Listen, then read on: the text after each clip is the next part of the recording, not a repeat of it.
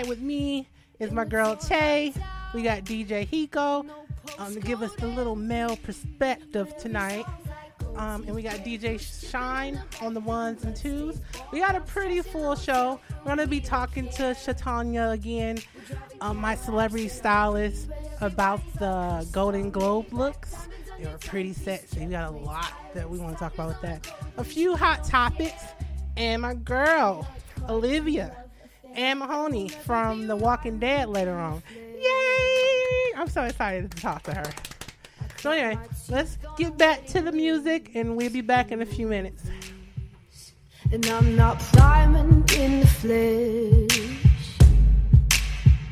I cut my teeth on wedding rings in the movies. And I'm not proud of my address. In the torn up town, no postcode envy. But every song's like gold teeth, gray goose dripping in the bathroom, bloodstains, ball gowns, trash in the hotel room. We don't care.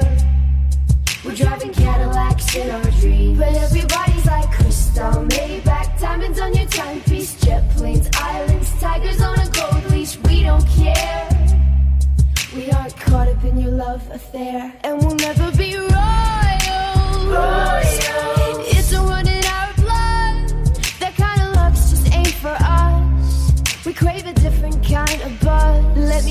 Your ruler. You can call me Queen Bee, and baby I'll rule. Let me live that fantasy. Your love is bright as ever. Even in the shadows. Baby, kiss me. Before they turn the lights out.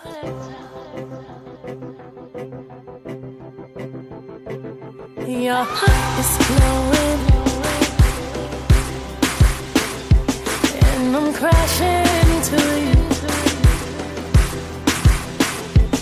Baby, kiss me. Turn the lights out. Before they turn the lights out. Baby, love me lights out.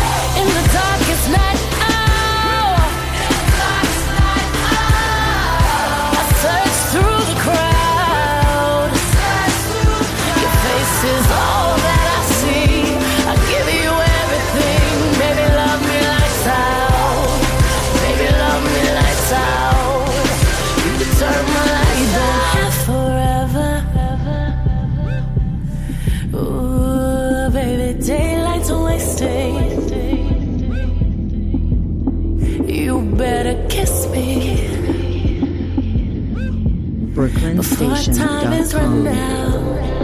Mm, yeah. Nobody sees what we see. They're just hopelessly gazing. Oh, oh, baby, take me, me. Before they turn the lights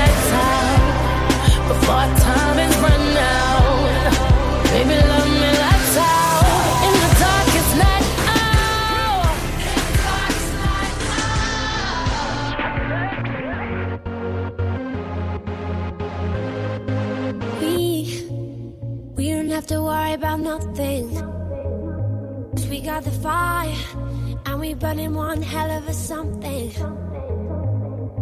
They, they're gonna see us from outer space, outer space, light it up. Like we're the stars of the human race, human race. When the lights turn down,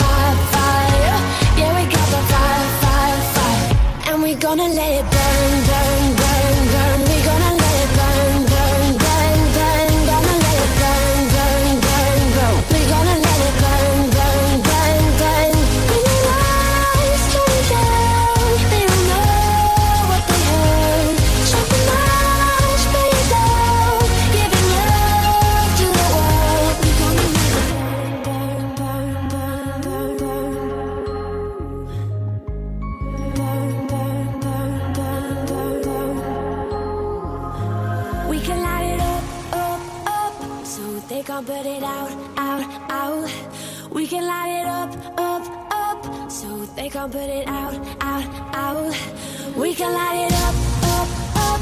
So they can't put it out,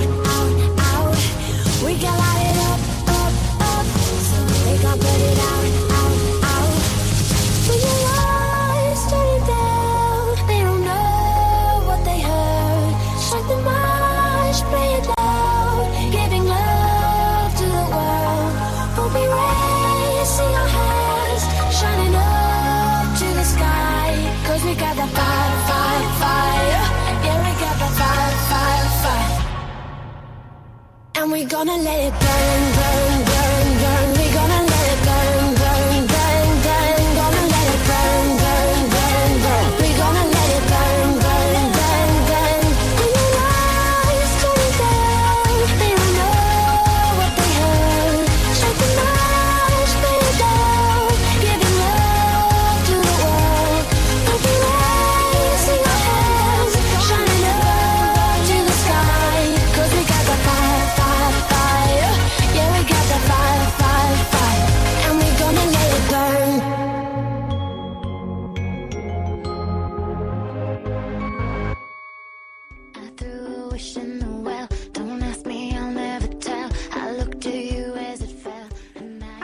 everybody tonight?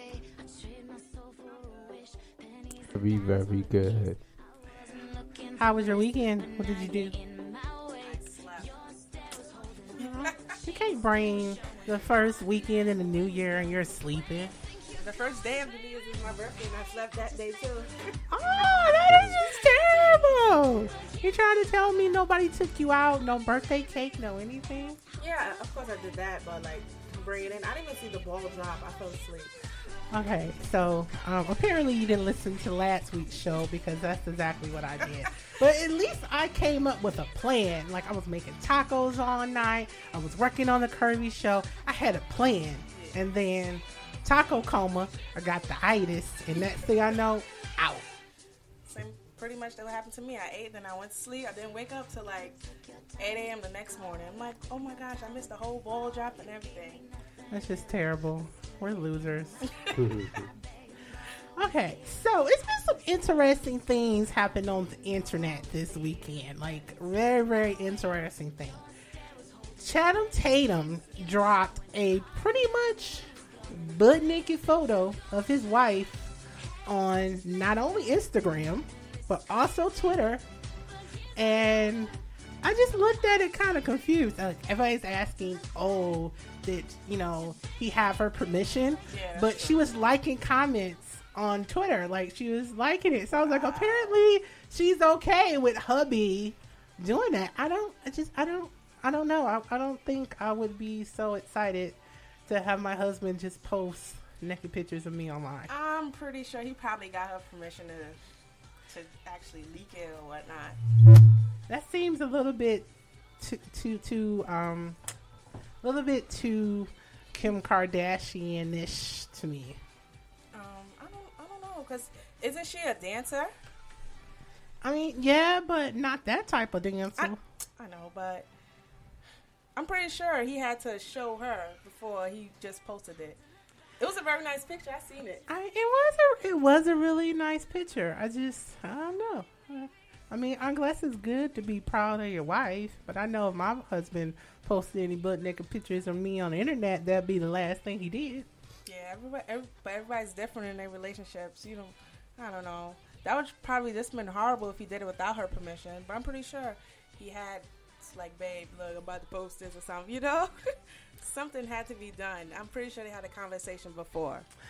I don't know. It kind of seemed a little Kim Kardashian slash Kanye ish attention attention horn going on. Speaking of Kim Kardashian, so you know she popped up last week for the first time um, on social media since her whole robbery in Paris, and I thought that was a little suspect. Like, what's she popping up for like this? like everybody said she was a liar and she really didn't get robbed and blah blah blah. So she runs off the internet, never comes back and she posts like some video or something else um, on her social media, and then bam, here comes the news report a couple days later, that um, Paris police have arrested the culprits in her home invasion slash robbery. So, I mean, I guess she's not a liar. She didn't make up the story for attention.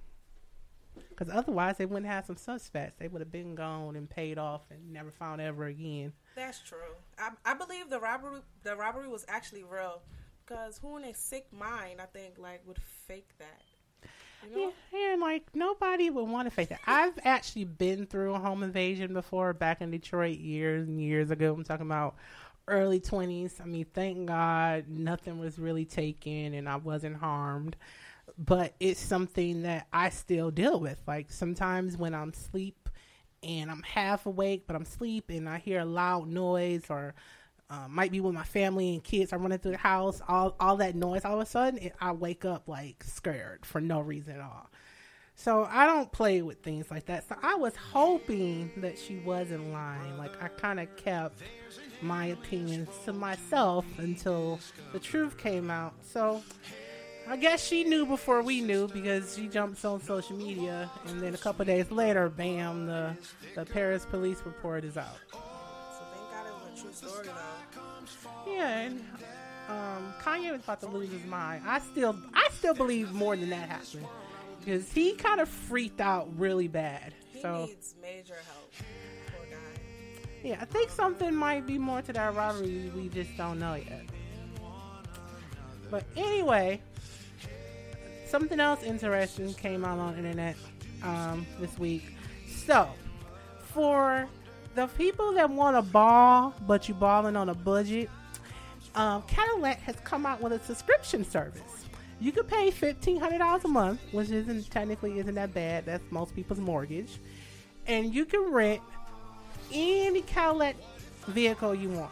It's only in New York City area, but for once a month, fifteen hundred dollars, and it's any vehicle, and then you can switch them out. So let's say one day you want to do a three hundred. No, the that's not that's not that's Chrysler, but you get my point. One day you want to do one car, you can take that car. The chauffeur shows up with the car.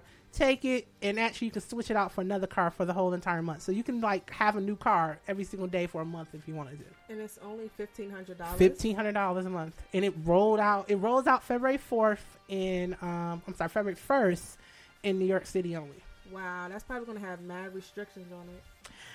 According, no credit check, What? none of that. That's how you know I had to do the research on there. Like, what's the restrictions? From what I heard, there wasn't a credit check. It's like it's like enterprise, but you you know you sign in a contract. The insurance is included. There's no extra cost for insurance. That sounds like a dream. Um, you have to pay for gas. That's about it. Wow. And I'm pretty sure you have to have your license has to be clean, so no DUIs, no blah blah blah, um, no craziness. You know what I'm talking about. But parking ticket or two, I think, is not a big deal. But fifteen hundred dollars a month, that's a mortgage. Yeah, that's true. But I'm saying people want to ball out. They want to look nice. Maybe somebody want to do it for their anniversary or something. Well, you just rent a car. But a Cadillac. Yeah, but you Cadillac. can't. I mean, you get the fifteen hundred dollars a month. You get any Cadillac you want, and then you Yeah. can switch it. Let's say, okay, today I want a red Cadillac. So you saying I can yellow have um, a different Cadillac every day for Every- one month? For one month. What? You See, can switch it out as much as you want to. Mm, that's not bad. What? yeah, that's good. Get That's that good. white one today, I gotta one admit, tomorrow. that's good. That's good. I mean, but I'm not a car person. So what's the cool Cadillac right now? I mean, Yeah, you I got don't your know. Seville's, you got the Escalade. What Oh, else? it's clean. Oh, Escalades. I call them the dope dealer cars. Yeah, the gas guzzlers. The cars that look like you just stepped into a rap video. I don't. I don't know. Like I don't know Uh, much about cars. Is it the on, only the ones that's up to date, or is there like pastime cars as well? Do they have pastime Mm, cars as well? nice. I have no idea. What's a pastime Cadillac that you might want? I mean, the Seville's, the 70, I mean, the, what is it, the 68 Seville? I, I'm not sure if the year's right, but somewhere around there, those are nice. Those are like the pimped out cars, you know, that the, not to say the pimps, but, you know, the car enthusiasts like to buy Yeah. And ride. Riding nice. Yeah. Uh, Sleek, I want to know what the diamond in the back. I I don't know what the catch is. Like I, re- I read so many reports, and you know, they tell us all the benefits, but I've yet to find out. Like it has to be a catch. Like fifteen hundred dollars a month in New York, that's not hard for anybody to do. Nope. Anybody that's doing a little bit of hustling could come up with that a month. Like a homeless person can hustle and sleep in the car. So I'm like, what is what are they doing to protect themselves from um, that being abused? That's what I'm saying. Like it probably have probably have to have like some hard, strict requirements. I'm just pr- pretty sure they're not gonna let anybody with a with the money drive the actual car. We will see. I'm gonna check it out because I actually want to do it mainly because I want a car, but I don't want to keep a car. My husband wouldn't let me bring our car from Michigan, so I technically don't have a car in New York because he says it's too expensive. But this car it has the insurance and everything is included. Still won't be able to find a place to park though. Yeah, that's true. New York, there's no parking nowhere. Parking period. Well, it's parking in Brooklyn. I've seen parking like y'all got more parking spaces than in Manhattan But then again, the parking rules can catch you too, because they want you to move your car at 5 a.m., 3 a.m. Ticket City. Wait, so you, wait, wait, wait here, buddy. See, nobody told me about this. See, in New York, there's always a catch. Yeah. So why do you have to move your car? Explain this. Why do you have to move your car at three o'clock in the morning? because the um the, the street sweepers, the car that um cleaning the roads, you have to move on that side of the street. Alternate side parking, basically. Every single day?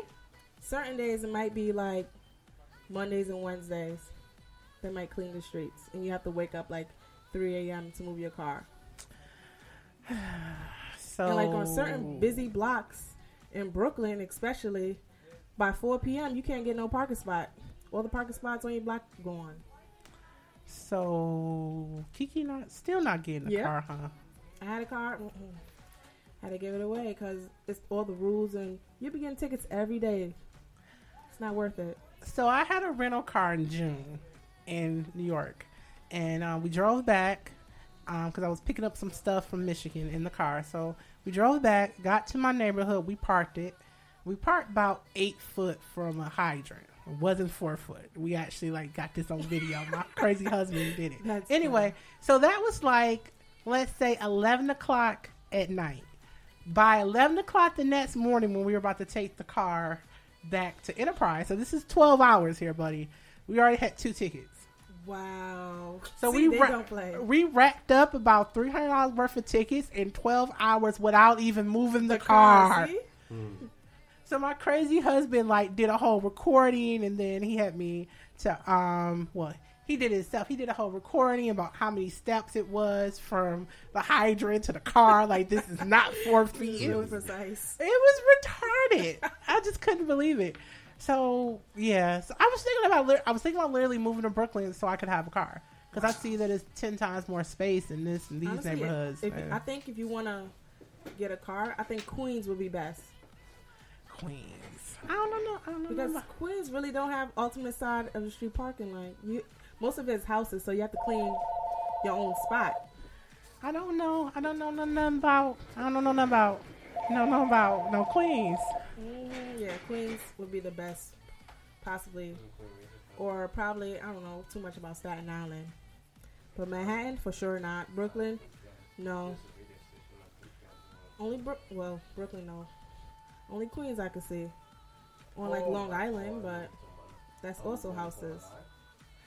Uh, okay. So now you got me thinking, rethinking my whole thing because I lived in multiple areas in uh, Manhattan in like the last, um, about the last nine months, trying to figure out exactly where I wanted to stay.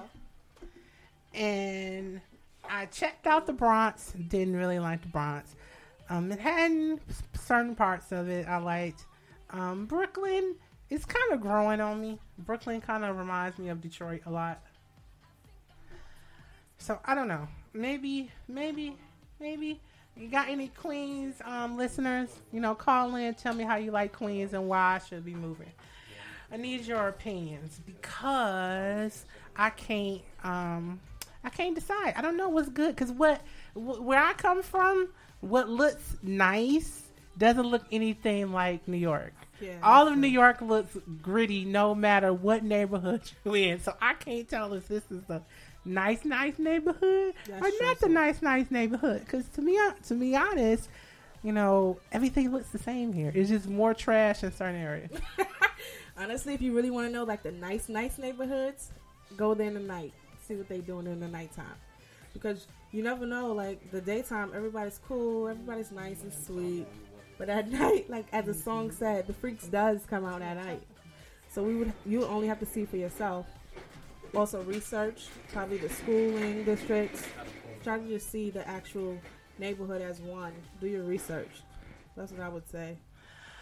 Okay, so you have any suggestions about neighborhoods in New York? Remember, I am from Michigan. I'm a Detroiter, um, suburban Detroit. I lived in the metro area. So you got some areas that you think is suburban enough for me to live in. Holla at your girl, 718-676-0820.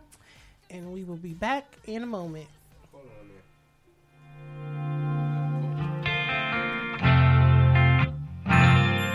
She's gone again.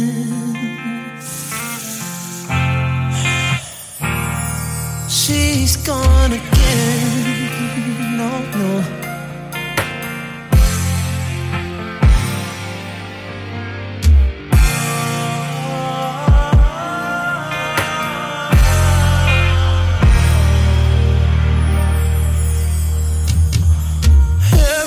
Every time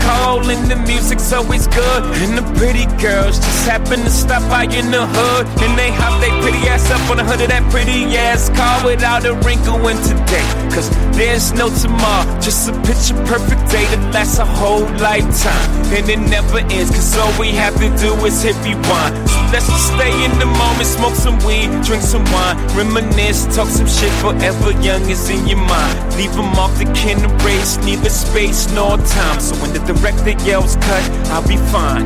I'm forever young. Forever young, I wanna be forever young.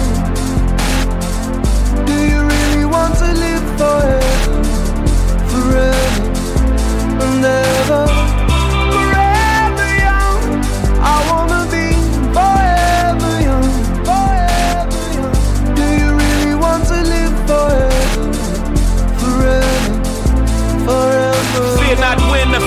why, fear not much while we're alive. Life is for living, not living uptight. See it somewhere up in the sky. Fear not die, I'll be alive for a million years. Bye bye, so not for legends, I'm forever young. My name shall survive. Through the darkest blocks over kitchen stoves, over pirates' pots, my name shall be passed down to generations while debating up in barbershops. Young, slung, hung here, shorter the nigga from here. With a little ambition, just what we can become here. And as the father passed the story down to his son's ears, younger kid, younger every year. Yeah, so if you love me, baby, this is how you let me know. Don't ever let me go. That's how you let me know, baby. Forever young, I wanna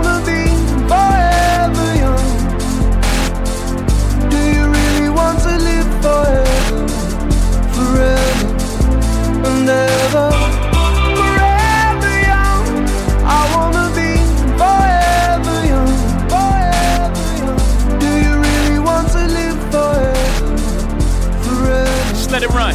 forever? Slamming Bentley doors, hopping out of Porsches, popping up on Forbes list, gorgeous. Hold up, niggas started lost it. They be talking bullshit. I be talking more shit. They nauseous. Hold up, I'll be here forever. You know I'm on my full shit. But I ain't with foreclosure. I will never forfeit. Less than four bars. Google bring the chorus in. Did you get the picture yet? I'm painting you a portrait of young. forever young. I wanna be forever young, forever young. Do you really want to live forever, forever, forever And we're back. So I got my girl Shatanya on the line again, celebrity stylist. She's freaking amazing to talk to us about the Golden Globes. How are you, sweetie?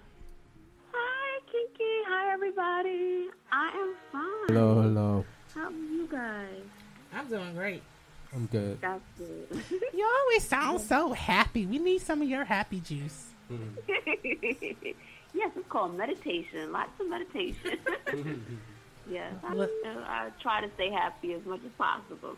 Well, living in New York, you got to find a happy place. Oh yeah, but I'm a native New Yorker, so yes, you have to find a happy place. you have to find a happy place because if you don't, you will go crazy. So there is just too many people. But yes, the Golden Globes was last night, and the red carpet was definitely uh, something to be seen. It's you know a couple of seasons it was like you know some of the red carpets have started to get a little dry, but this season it was some really good things. It was I mean this well this award season is really some really good things that I saw. So um, yeah, did you? How did you guys like it? I agree. I thought it was a lot better. I thought the men did a lot better too. Um, It wasn't just the typical black and white tux. They were Right. very suited and booted. I, I was surprised. The girls knocked it out of the park.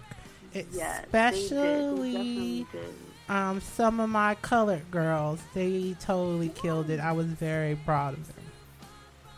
That's- And that's exactly what I noticed. One of the trends for the red carpet, a lot of people came with lots of colors, lots of bold colors, and you know, a lot of people got out of their comfort zone and really got out there. Like one of my favorites was um my favorites on the red carpet was Sarah Jessica Parker wearing Vera Wang, and um actress Ruth uh, Negga.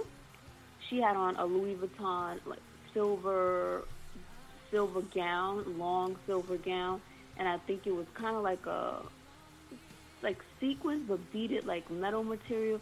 It was so gorgeous. That was definitely one of my favorites, along with Janelle Monáe, and she had on Armani, Armani Privé. So that was definitely uh, a moment for her. I love that the little dress that she had on. It was actually a custom piece, and we got to see some of her legs this season. So I've never seen her legs before on the Me red carpet. neither. So I'm like, oh my gosh, she has legs.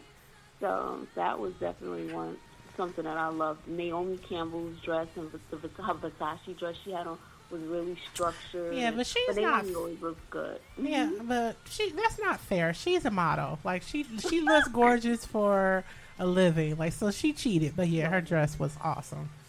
It was, it was, yeah. Tavia Spencer, she knocked it out of the box for the curvy girls and her um tuxedo that she did. I think that was a really good choice for her to go with a, a menswear inspired look. She had on a tuxedo by uh, Laura Bassi. Um, um, I'm new to that designer, but it seems like she has really nice stuff. So that was definitely a, a great moment for the red carpet. With those, those are definitely one of my some of my favorites, along with like Pharrell Williams. He had on Chanel, and he, I think he, to me, was the most creative for the men. He, He know, always he is. Yeah, so he was good. Even Cuba Goodings Jr. His his tuxedo was nice too. It wasn't the norm, so he looked good. But I'm just glad that Pharrell have kind of ditched the, the, the hats, the, the you know, and I want to show him some love because he liked my Instagram post about mm. Hidden Figures, and at first I was like, oh, this is probably some fan page, but no blue check marks. So shout out to him, and thank you so much for leaving the hat hats buddy, because you really did look good at the Golden Globes. Yeah, he did. I really love the Chanel. He said that it was from the Bombay collection or from 2012, the Bombay Paris collection from 2012. So I was like, okay, let's throw that. But it was really, really good. Um, what did you So, you think know, there about um, what's her name? My favorite one, the one I posted on Instagram, um, from Blackish, my girl from Blackish, Tracee Ellis Ross. What did you think about her dress? She was definitely one of my standout people. Uh, Tracee Ellis Ross. She was wearing Zuhair, Zuhair Murad. Zuhair. That's he's. I don't. I don't. I'm. I don't even. I think I'm butchering his name, but he's definitely one of my favorite designers. I love that piece. Like all of his pieces are amazing, but like I really, really love that piece. The beading. It was. It was giving me, you know, a little avant-garde, and then it gave me a little bit of 20 flapper, but it was, I loved it. I really loved that piece. The whole, whole, whole ensemble all together, the rings and stuff, everything, the whole thing was pulled together really cute. Now, someone who I thought looked absolutely stunning, and I do not want to butcher her name because I love her. The lead actress um, in Quantico, Pet, is it Petra? Pet, Petica? I I, cannot pronounce. I, I don't want to butcher it, but I loved her. She looked like freaking amazing. I know, like I can't. Um, I'm not even gonna attempt to to continuously butcher her name either. Mm-hmm. But I know who you're talking about. Yeah, she looks good as well. I know a lot of people kept talking about Emma Stone as like that was one of the trending. Oh, Emma Stone so amazing. She was wearing Valentino. She looked good too. The dress was pretty, but I just did not think it went with her skin complexion. I didn't But- either. I totally agree with you. Like I have to co-sign that. It was a little off. It was a cute. Yeah. It was cute, just not to me. Just not for her. Yeah, like she, she, you know, the dress was definitely pretty, and but it was she was too pale, and the color was too pale. So, eh, yeah, I wasn't a fan of that. Those two pieces to that, you know, that piece for her, or maybe maybe just that piece in a different color, more of a blush color or something, but something to, to add some contrast because it wasn't my favorite for her. I think she's done much better than that. But it, you know, it was a gorgeous dress. Yeah. So and Nicole Kidman also was a, one of those people. She was wearing Alexander McQueen. Her dress was pretty, but not for her. I feel like she was a little too pale for that dress too. But, What uh, yeah. What do you think about a lot of the natural hair that I noticed that was rolling down the runway? I mean, down the uh, red carpet. it, especially Issa Rae from Insecure. She killed the red carpet. She really looked good. Her hair, her dress, everything was just perfect. I was definitely feeling the embracement of the natural hair on the red carpet. It looked really good. Everyone, you know, It looked, definitely came. hmm it looked so pretty, but how hard is it to really keep up natural hair when you are a celebrity that have to run around town every two seconds? That's a difficult job because natural hair, you know, people it looks like it's low maintenance, but it's very high maintenance because especially ripping and running and stuff like that, you definitely have to always go get your hair done, especially to stop it from being frizzy and all those different things. You definitely have to have a great natural hairstylist on deck, on speed dial to help you out, especially as an actress, I think, because of the fact that they're always trying to do things to your hair, and not everyone knows how to take care of or style natural hair. I think that has to be a little difficult. You know, everyone can do treated hair, but not everyone can do natural hair, especially ripping and running the way they do with such a demanding schedule. I know that that kind of it, it probably brings an issue, especially if you wear your hair kind of like how, um, like Tracee Ellis Ross, where it's always out and curly. So I'm sure that's a you know a lot of maintenance to it. With the hairstyle that Issa had, you know that could probably go for a few days or a week or so because it's more confined. So she probably, you know, if you get a hairstyle like that, it'd probably be easier to deal with, and you don't have to worry about people trying to pick in it and do stuff to it because they can't. So that's how I feel the natural hair. But I know it's probably a little difficult, especially when you're going, you know, if like if going into Hollywood, there's not a lot of natural hair salons. Like New York, if you live in New York, there's a lot of different natural hair salons in New York, hair braiding salons and things of that nature. But you know, transitioning to being the California life, there's not really that many. The market isn't that huge there. So, um, before we let you go, give us your top five who killed it last night at the Golden Globes. Okay, so my top five who killed it. Definitely Sarah Jessica Parker, Ruth Negga. I really loved her. Janelle Monáe. Yes. Uh, who else? Issa Rae. And I think I got one more. One more. And I will, because I'm like flipping between, uh, I'm going to give it to Tracee. Tracee Ellis Ross. That was my pick. Yay!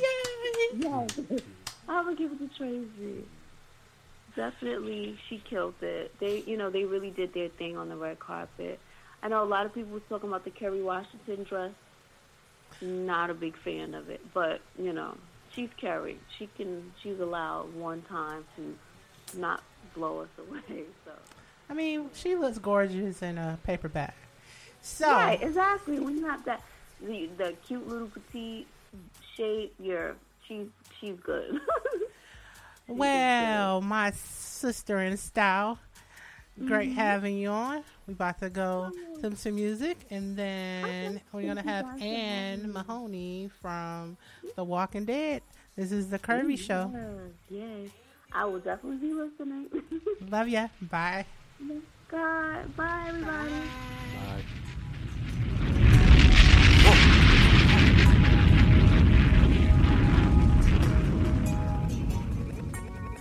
Maybach music.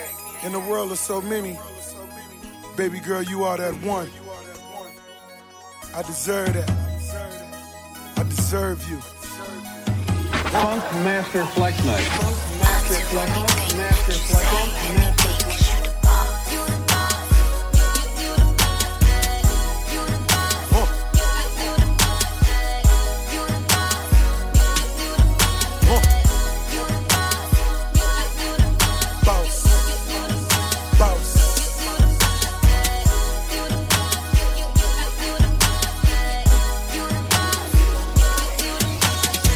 Rosea born stunner. I could blow money. 50 when I'm shopping. That ain't no money. I got my jeans sagging. Money stuffed in them. I got 40 whips. Way too much in them. I need me a queen. I need me a dime. Living this fast life, just show me a sign. I'm a G, I'm, I'm, I'm, I'm, a G. Took her from the lane, put her on that condo on that beach. All she needs, all, all- all- all she needs is a boss on my level who provides her every need. All I fiend is a queen in my presence. I can hold until I die. A Couple G's in a bezel, I'm a boss. Boss.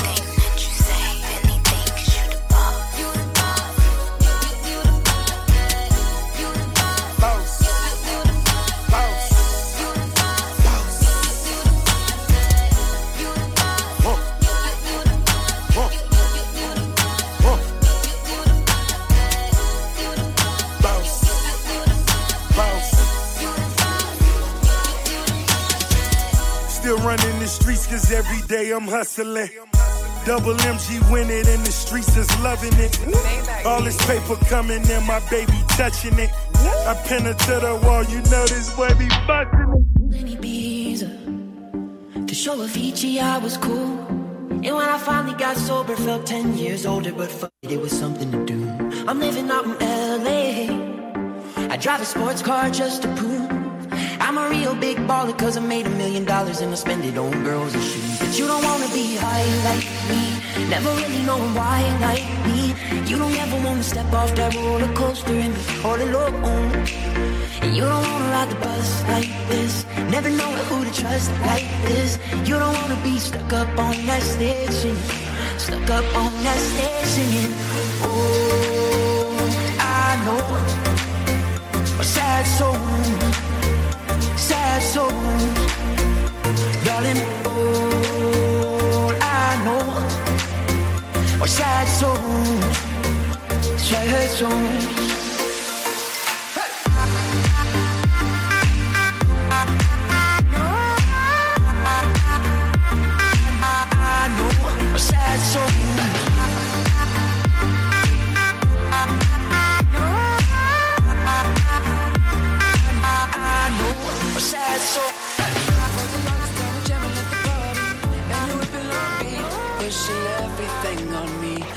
Got Talento oh, on repeat. But if you think you're gonna get away from me, better change your mind. The Henny got me feeling right. You're going home with me tonight. Let me hold you, go caress my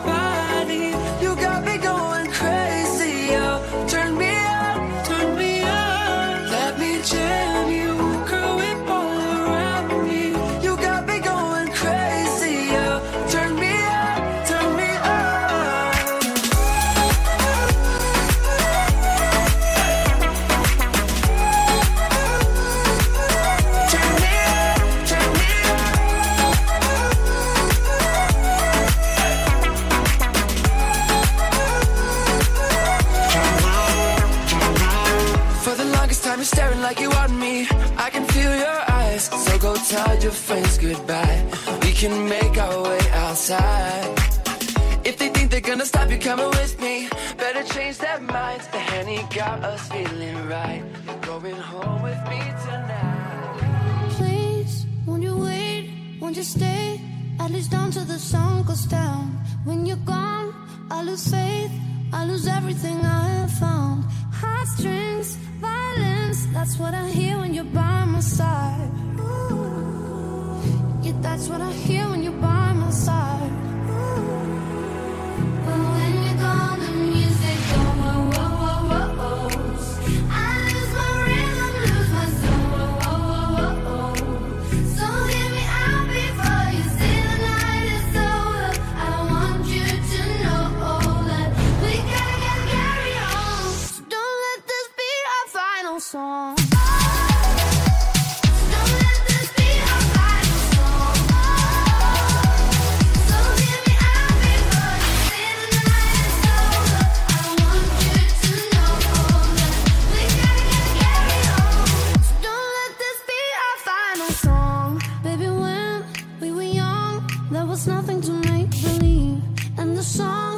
Songs that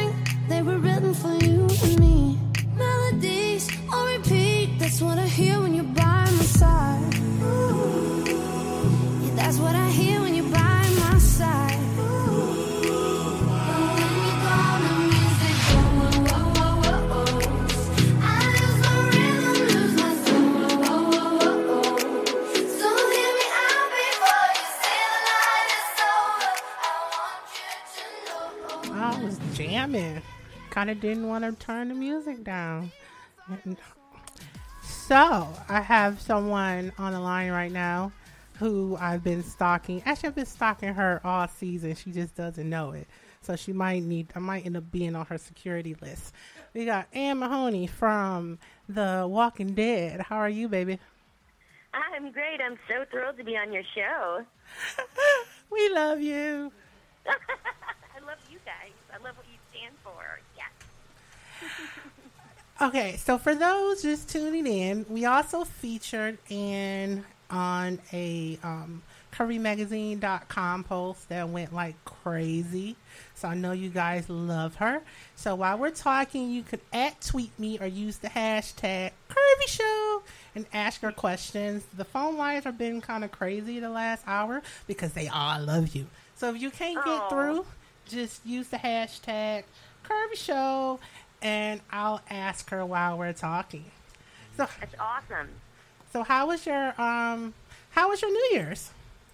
Oh, it was wonderful. It was. Um, I went out to uh, Bourbon Street. I live in New Orleans, and uh, I went down to Bourbon Street, which I don't do often, but I had some out of town family members in town, so we went out and uh, I danced in the rain and uh, watched them get drunk. Uh, well, at least you had fun. Everyone that works at the Curvy Show apparently went to sleep. Yeah. Including me on New Year's Eve. How much of a loser are we? I was That's usually too. what I do. So, um, why did you abstain from drinking? Is there a little Annie on the way? No, no, no. I have two little ones. I have two little ones already. I'm done. I'm, I turned 40 this year, so I'm I'm done with the baby making. I'm tired. Um, but I was I, I felt I was a designated driver, so I uh, abstained for the evening. But I had I had had plenty of fun through the holidays, um, so I was I was happy to do it. It was fun to watch. Aw, no, you're supposed to say 24. You're 24 forever. No matter I'm who asks forever. you. Yes, 24. I'm 16. Now, see, that's not even legal, so we mm-hmm. can't even claim that. Right, right. I don't want to be that. Not not again. I wouldn't do 16 again. You couldn't pay me. Me- 16 again. Me mm. either. I was such a loser. All I did was read books and be on a computer. I did not mm. have fun in high school. Yeah, exactly. But 24, 24 is good. 24 is good. And you could totally pass for 24. So me and you, we're going to be 24 until we're like 64. So Okay, so I'll let you know when, when the annual anniversary of my 24th birthday happens. okay? I will most definitely send you 24 candles. okay, great. So you're a Southern girl. How did you start acting? Um, did they have any type of programs like that in the South? Um, well, I live in New Orleans, so it's it's it's pretty it's pretty culturally diverse there. But I just was real fortunate in that um, I started on stage when I was four years. old. I have great parents. Both my parents are um, musicians, and um, so I, I was I started off as a ballet dancer, which you can imagine at the curvy show was tough on a curvy girl. But I was a good dancer, and um, and then I started in plays when I was ten years old. Um, and then I was fortunate enough to have an amazing um, teacher in, in high school named Morris Block, who is not no longer with us. Was a wonderful Aw. man who just really believed in my talent and um, really encouraged me to pursue it. Um, he's actually morbid, but it's also awesome. He's very far from where I live now, and I go I go talk to him now and again when I'm feeling conflicted about life and my career and whatnot. But um, he really encouraged me and believed in me, and so went on to study acting in college, and I got my master's in acting also. So it's it's been a part of my life. I mean, I'm, I'm 40. I've been doing it since basically since I was four. So it's it's been my whole life. Oh, I don't think that's morbid at all. Like, um, there's people in my life who mentored me that's no longer with me that I sometimes talk to. I'm sometimes even go to their Facebook page and just leave a message like, you know, I'm here and I'm doing this. Watch out for me. I don't think that's um, morbid at all. I think in order to really appreciate the future, you got to honor those in the past who's opened the door for others. So. I absolutely agree with you. I have such a such an unbelievable sense of gratitude for him and for the teachers I've had through the years, and I teach now as well. So I'm hoping to hoping to inspire at least one student the way he inspired me. And that's all it takes. So what was when what was the moment for you when you were like, This is what I want to do for the rest of my life? um, you know, that's interesting. I was I was on stage with my first professional show. I was doing um, a little night music. It's a Stephen Sondheim musical that I love. It's actually one of my favorites. And I was playing. I was 17. and I was playing the 13 year old. This is a theme that's continued in my life. I've always played younger. Um, and it was a singing role. And I just my my dad, who both my parents are very dear to me. My dad was um, coming to the show every night without telling me. I didn't know. I know. And so it was one of those scenes where it was two different scenes going on. Lights will go down on one scene and you freeze, and the other scene, you know, does its thing, and then the lights come up. And in one of the moments when the lights were down and we were frozen, I heard my dad's laugh. And um, so I knew he was there. And so I, I went and found him after the show. And I was like, what are you doing here? He's like, well, I've come a few times, you know. but I just, I saw his pride and belief in what I do. And my, my dad is an incredible jazz musician and composer. And so I knew if he was seeing that, like, I always looked at him that way, like this incredible talent, this amazing man. He's a great deal of humility um, and talent. So I saw in his eyes, I was like, I think, yeah. I mean, I always kind of thought that this is what I wanted, but I can see that someone else recognizes it in me too. So I, I would say it was around then that I was like, yeah, this is it. I, I can't do anything else. Oh, that is so sweet. Thank you, Dad, for the encouragement. If you're listening, we love daddies and mommies on this show. Yeah, for sure. So, what was your breakout television role? I'm not going to claim Walking Dead because you've done entirely too much before then. So, it, it is Walking Dead. I don't believe it. I saw your resume. You're being modest. well, to me, I guess it felt like it felt like the breakout role. Um, it was the first time anybody had really trusted me to continue to come back on a show. You know, that takes time to build it up. I didn't start doing film and television acting until 2003. I was pretty much a classically trained theater actress. So, um, but yeah, yeah. I mean, Hart of Dixie in, in 2011 was certainly um, a big step forward. But Walking Dead just opened, I mean, has opened so many doors for me in, in an extraordinary way. So I really do have to credit them. I have to credit Scott Gimple, who's the executive producer, who just, he cast me from tape, which doesn't happen on that show. And um, he just, he said to me, I just watched your reel and I just knew you could do anything that we would need you to do.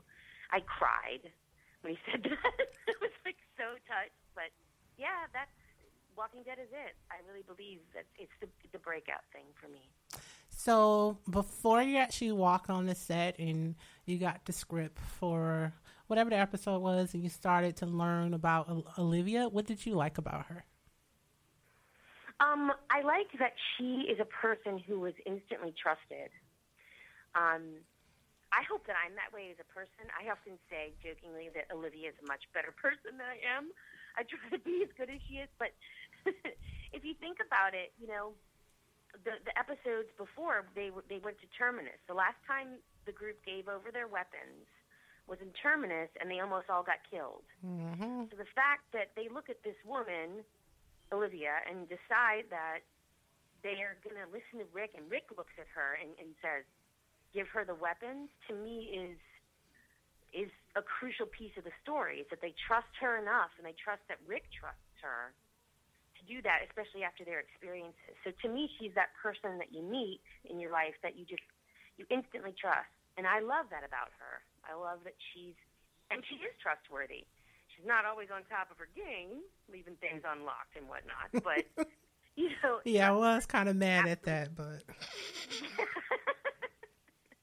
yeah. Mama Bear, she's like a Mama Bear character to me, so I understand when you say the trusted one. She's a Mama Bear. So yeah, I was kind of mad at Mama Bear when she left things unlocked, but we're not to go there.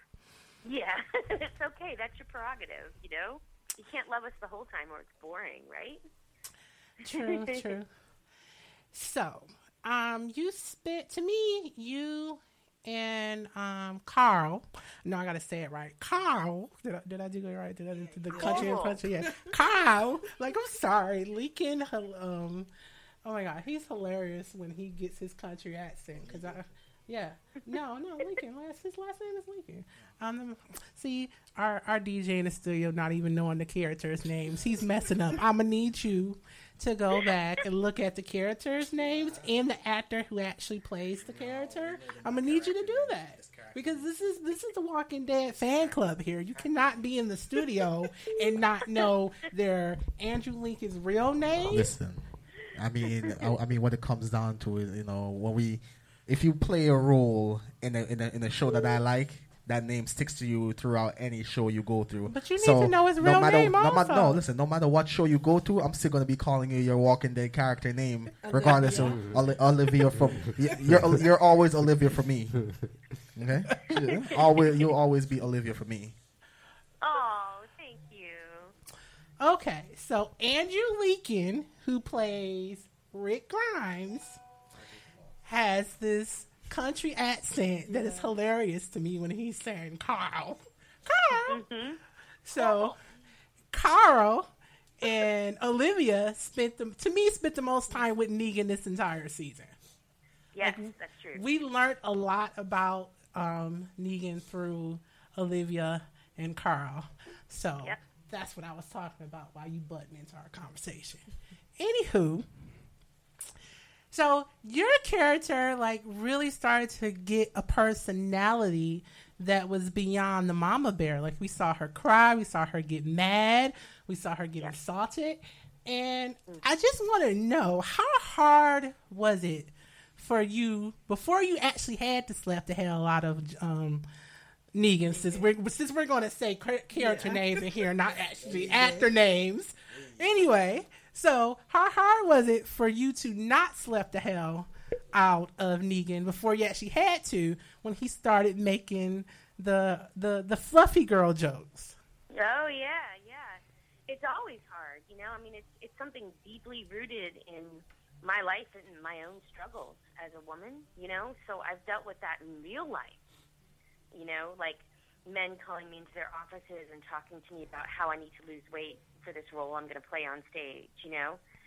And um, me thinking, oh, why? Because you don't like the way I look? Because I know I can do it physically. I'm not unhealthy, right? I'm in fine shape. So it certainly it took everything because it's it's something that I've always wanted to do, and I haven't always been in the position to be able to do it, right? To go just tell them to f off and slap them. I've always wanted to, so it was an effort. Did you like go to the writers and say something to him to them like seriously? you're gonna just make fun of me like that? Really? You know what's interesting is that in so in one oh uh, in seven oh four, the fourth episode of the season, when he first says, um, I, I, "I can't be the only one who's noticed you put the fat lady in charge of the pantry." Remember that line? Yes. Well, like a couple weeks before I shot that, Scott Gimple, the executive producer, he called me. He said, "Listen, I just I'm sorry I didn't get to you before you read the script. I just want you to know that." You know, Negan says an awful thing about you in this script, and I just want you to know that none of us feel this way about you. We think you're beautiful and you're talented. He goes, but Negan is an a-hole, Yes. and he says a-hole things. And so, you know, and you'll notice that no one else reacts, right? No one nods and goes, yeah. Rick gives him this look like, what a jerk, right? But you may also notice that in that scene when the garage door opens and I first meet Negan and he, you know, he says, well, lead on, bring us into the pantry. I turn around and he watches my behind as I walk I away. did notice that too. I, I there's actually some memes out there with that uh, as a GIF. Poor, poor Negan has all these skinny post-apocalyptic girls. He's like Negan would like some big booty. Negan would be into that. Yeah, because there is no at all in the in the, his harem of girls at the Negan house. Um, I forgot. No, no, he would he would want some booty, some booty, some legs, some curves to love on. Absolutely. I think he has. I mean, I, I think I hope everybody noticed he has a thing for Olivia. So, um, in that way, I think it's good, and I think it's good she stands up for herself. The slap that was heard around the world. And it was so funny because I had um, male friends on Facebook when it happened. The whole timeline was like, go girl. And I was like, even the men were mad, like he deserved Yeah, he it. did. He was an ass. I got a lot of that. I got a lot of that. And then I got the other end of it too, which is some people who I would be like, I would love to see you shirtless on camera, who were who would say things like, "Oh, and then the mercy screw, yeah, so funny." I'm like, yeah, it's real funny. I'm glad you think that's funny, you know. But it's it's it's that's the business, you know. I've been dealing with that my whole life. You have to kind of um, you have to kind of just have a, a thick skin about it, you know. so, but I, I'm glad that I. Oh, that was the other thing when Scott Gimple called me and told me, you know, I'm so sorry about that line. This, is, the, you know, how we feel. And I said, well, you know, you could really make it up for me, up to me, if you would let me slap the crap out of Negan like they have in the comic book. And he said, oh, I don't know if we're gonna have time to get to that, but we'll see. So when I got um, the seventh episode of the season, I remember reading it. I just was like, yes, yes. I was like running around the house, and I was so happy that I got to do that. How good did it feel? So good. And you know, Jeffrey Dean Morgan as a human is the most delightful thing on the planet. Just delightful. And he's But fine. Ne- Negan's a jerk. Oh, he's so fine, isn't he? And he's tall. Because I'm I'm five seven, and let me tell you, in the acting world, I might as well be an Amazon. Mhm. You know, as a woman, and he is six foot some, something gorgeous, six foot something gorgeous. So yeah, it's so nice to look up to a man on television for a change. Yeah, I'm five eight, and people think I'm tall. No, that's no, actually, no, you're like, uh, but in in the business, if you were in my business, you're a giant. well, um, yeah, Negan is an a hole. I do not like him, none whatsoever. I cannot wait for the moment to die. But I find him to be so sexy. So after you slapped him, I, I, kind of thought for a second, hmm, could have been a nice little five minute quickie. Like, I would have been into that. I would have been into that. That would have been fun. like, like, I need to knock the hell out of you so you understand and respect me, but we could still get it on. Believe me, I thought about the same thing. I thought that would be fun. Actually, at the um, when I did the interview with Talking Dead, they said, you know, if Olivia survived, do you think she would have been in Negan's harem? Now, according to the comic book, she wouldn't have been. But I was like, yeah, I think she would be like his executive chef.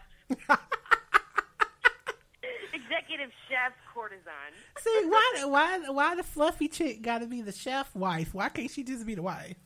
Well, she does make prosciutto. Remember in the very first episode, she says, I made some kick-ass pickles, and I used to make prosciutto in my basement. So, you know, if you got the talent, you got the talent. Still, that's there's just so many jokes in that that I would want to leave it alone. That's true. I hadn't thought about it that way. So, how long b- before the actual episode, when you actually shot the episode, did you know that you were gonna die? I knew. Uh, I knew about a month before I shot my final episode. How did they break it to you? Was it a meeting? Was it flowers? Did Negan say, "Get the hell out"? How did it go? Um, Scott Gimple called me, so that was the second phone call of the season. Um, I was in bed with my husband. My two kids are running around, and uh, my phone rang, and it says Scott Gimple. And I looked at my husband, and I went, "I'm dead." Oh, wow. That's terrible. That's horrible. I just knew it. I knew it the second I because you know the first time he called me, I thought, really? That would be. I don't know.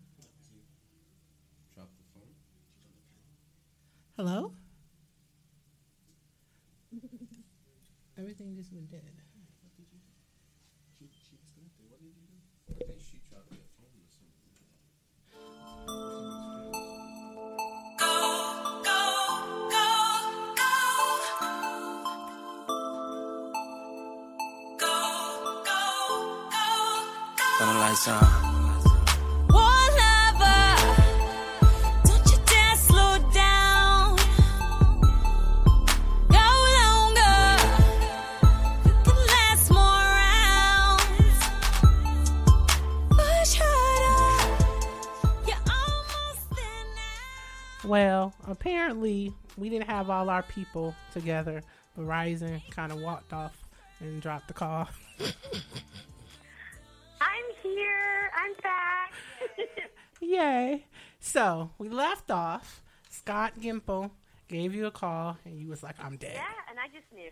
You know, and then he was just lovely about it. He said, you know, I would work with you again anytime. I would recommend you to anyone. It's, you know, it's so lovely to find an actress who's um, that humble and hardworking and easy to work with. And he said, you know, we just knew the audience reacted so positively to you and loved you so much that we knew it would be devastating for them to lose you. I was like, thank you.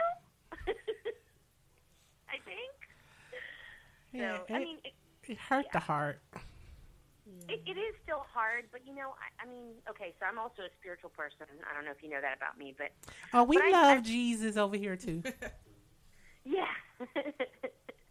So I, I really do believe that you know God moves things in and out of our lives for for reasons that may not seem um, understandable at the moment, but later become really clear. And so I'm just going to go with that. I'm going to have faith that that it, you know this was a moment in my life that had to happen, and that it's it's leading to the next things. And you know, the next thing's already happening. I'm playing um, Gladys Presley.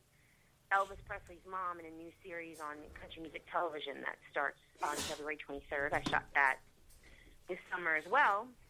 And, um, you know, I'm hoping it's been testing really well with audiences, so I'm, I'm hopeful that that will bring a little bit more, you know, recognition of my work as an actress. And, you know, I hope to be a kind of a chameleon actress. I want to be able to do a wide variety of things. So maybe it just needed to happen. Well, I'm personally extremely sad. I've been a Walking Dead fan from the beginning. So every time someone dies, like my life is over for like a week. I mean, I can't eat, I can't talk, I don't want to do anything. I don't update social media. I mean, we had Glenn and Abraham, and that took me that took me a, a month to get over with. Let me tell you, literally. Yeah. Oh, I, I believe it. Then you and I'm like, oh my god, like I could, I was just numb. You know how you go through so much pain that you can no longer feel it. I was just numb. I was just like, I'm not watching the show no more. I'm done, and I'm a fangirl, so I'm in all the groups, and everybody in the groups are saying the same thing. We're done with The Walking Dead, and then it killed off someone else that's our favorite. So right now we're like boycotting.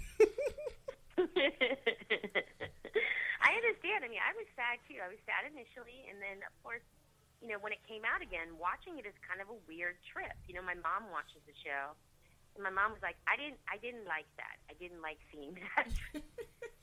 you know, because I'll always be her baby. You know, but um, yeah, it was sad, and and and I'm gonna miss her. She was she was dear to me. I I loved playing her. So, how much prosthetic went into um, your death scene? Did they really like do a lot with your eye? They, yeah, they did. They did a beautiful job. That was actually a fun thing when I, I went in for a test. You know, they test all the makeup first, so they know what the timing has to be. So when we're shooting, they can figure out how to schedule the scenes. You know, so that I have time to get the makeup on. But um, so when you go into the special effects makeup trailer, they um they put a hot towel on your face, and you know, and they like like use these different astringents to wipe your face off and I was like, It's like a murder facial. so, the makeup trailer is cracking up. But yeah, they had like it was cool. They had this like um I guess it's silicone, sorry if I'm screwing this up, latex, I don't know. Sorry, Greg, etc. Caleb, Womble, sorry. Um uh they they take it and they glue it on your face and then they have to like brush it into your face so that it doesn't look like it was put on top. And then they make it up to make it look like it's a hole in your face. So yeah, it was um it was really not a long process. It was like uh you know, took about 35 minutes. Um once they knew exactly what they wanted to do. Yeah, I've heard a lot longer, so that was actually pretty quick for that yeah, type it was of job. just that one little spot because you know it's they, you don't get to see like later, you know how how it changes as she's dead and all that. You just get to see it for that you know right after she's killed. Uh, don't say that again. I'm sorry. So, after they aired the episode, did you have a Olivia going away party? And why wasn't I invited? oh, you know what? I didn't. You know what? You know what's funny is that like I was talking to my therapist about it, and I was telling her like I don't know why I'm so bummed, and she said, "Have you actually officially kind of sent her off?" Which would never occur to me. You know, I've I've had plenty of characters I played that didn't die, but you know the show closes or it's over. You know, like it just didn't occur to me to do that. But you know what? Uh, maybe it's a good idea. A Walking Dead funeral. Oh my God. Heard it here first. Let's do that. A jazz funeral in New Orleans for Olivia. Yes. Ah, see, that's even that's even better. Um, what they drink down there? Is it big for vodka or tequila? No. Oh, what would I drink? I, I drink vodka. Oh, my type of girl. I can't tequila. Tequila makes me angry and naked. So maybe we can get you know Negan to come, and then I can throw on the tequila. We see what happens. It should be like blueberry lemonade and tequila, or uh, and vodka, right? Lemonade. Ah, and drops. I we gotta drop the we gotta drop the tequila in there. I see. I need to see what this and being crazy angry looks naked? like. Yes. Ooh boy. Okay. So tell me more about this new role with the show that's on the country music station. I've been like doing some research and looking at clips and whatnot. It's called Sun Records, um, and it's about when um, Elvis Presley, Jerry Lee Lewis, Carl Perkins, and Johnny Cash were all young men in the early parts of their career before they were famous. And it's kind of that transitional time between when they were unknowns to when they became knowns. And so you get to follow like their lives, their um, their music, and and the music that influenced them. Like Ike Turner comes in later. It's incredible. It's a great show. All the boys are they sing their own stuff. They play their instruments. It's not overdubbed. It's like it, these guys are triple threats. They're incredible. Um, so I get to play Gladys, and Gladys Presley. I don't know how much you know about her, but um, Elvis was a twin. I And, never um, knew that. So that's who everybody's yeah. running around. and Everybody's saying isn't dead. Well, so so Gladys, um, the first baby Jesse was born, stillborn, and thirty. Yeah, I know. Thirty minutes later, Elvis was born, and so to me, just starting from there, this boy was going to be her everything, right? Because I'm sure. I mean, I've never had twins. I've only had singletons, but I'm sure if your first baby is born stillborn, stillborn, you must assume the second one is also gone. So when he came out alive, it must have just brought the son back into her life, right? That someone, that one of them survived, and she hemorrhaged for um, six weeks after that and got hepatitis, which is why, as her life went on, she gained weight. She got her her face, her color. If you look at pictures of her, you can see she has dark circles under her eyes, and she never really fully recovered. But he was her everything everything. She was a like the epitome of a mama bear. So um yeah, I love her. I just I actually the night before I was I was getting ready to find out if I had gotten cast, I actually prayed to her. I just said, you know, because I honestly believe this. I don't want to play especially a historical figure that I'm not going to do justice to, right? Exactly. So, you know, I was like, if you want me to play you, then let's have this happen. And if not, I don't want it to happen. Much as I'd love to do it, I just I want to do justice to her and and who she was and and you know that relationship. So, yeah, so that's coming up. That's coming up the end of February, and um, I'm looking forward to people seeing it. And that's CMT. What time? Do you know what time it's going to be airing in I don't Eastern? know what time. That's a good question. But it's February 23rd is when it premieres, and um, I will definitely tweet about it once I know specifically what time it's going to premiere. Okay, and I will be retweeting it. Um, So, out of all the characters you've played, who's been your favorite? Do you, are you talking just film and television, or are you talking uh, theater too? Oh God, I know you have that long theater. Right, I had to go there, didn't I? Uh, let's go film and television and then theater.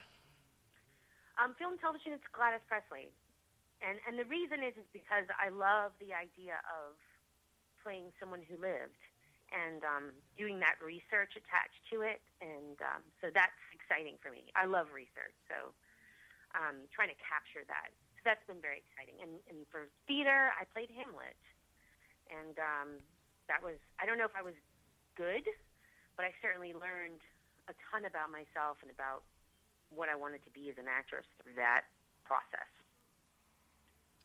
I never, I never got the chance to see Hamlet like on Broadway or anything. My Oh, husband my- loves theater. I'm pretty sure he probably knows you from there. He's very big into going to shows, but I don't know. I just I love the, I love the screen. I can't get away from the screen. I get it. I get it. I've I've pretty much. I mean, I did. I mean, I played Hamlet. I played a lot of roles in Hamlet. I've done. I played Sweet Charity in Charity. I played Drood in The Mystery of Edwin Drood musicals and all kinds of stuff. But um, it's. I've enjoyed this foray into film and television. You know, I think I would go back to the stage, but it would have to be the right opportunity. So, what do you like more, being on stage or being on the silver screen? they, have, they they both have things I like about them. The thing I love about film and television is that it's um, it's very immediate. So it's kind of stunt like in that there's not a lot of rehearsal. You kind of jump in and you have to nail it, right? And there's something exciting about that process. Um, and the thing I love about theater is that there's a rehearsal process. So there's this kind of extended period of time where you get to build this character. So you know, one to me is like a marathon and one is a sprint. Theater to me is a, is a marathon. It's like you can't, you don't just get to do it once or, you know, do a bunch of takes and they choose the best one. Every night. You have to get out there again. You have to live moment to moment. You can't get ahead, right? You have to reinvest every single night. And that's its own challenge.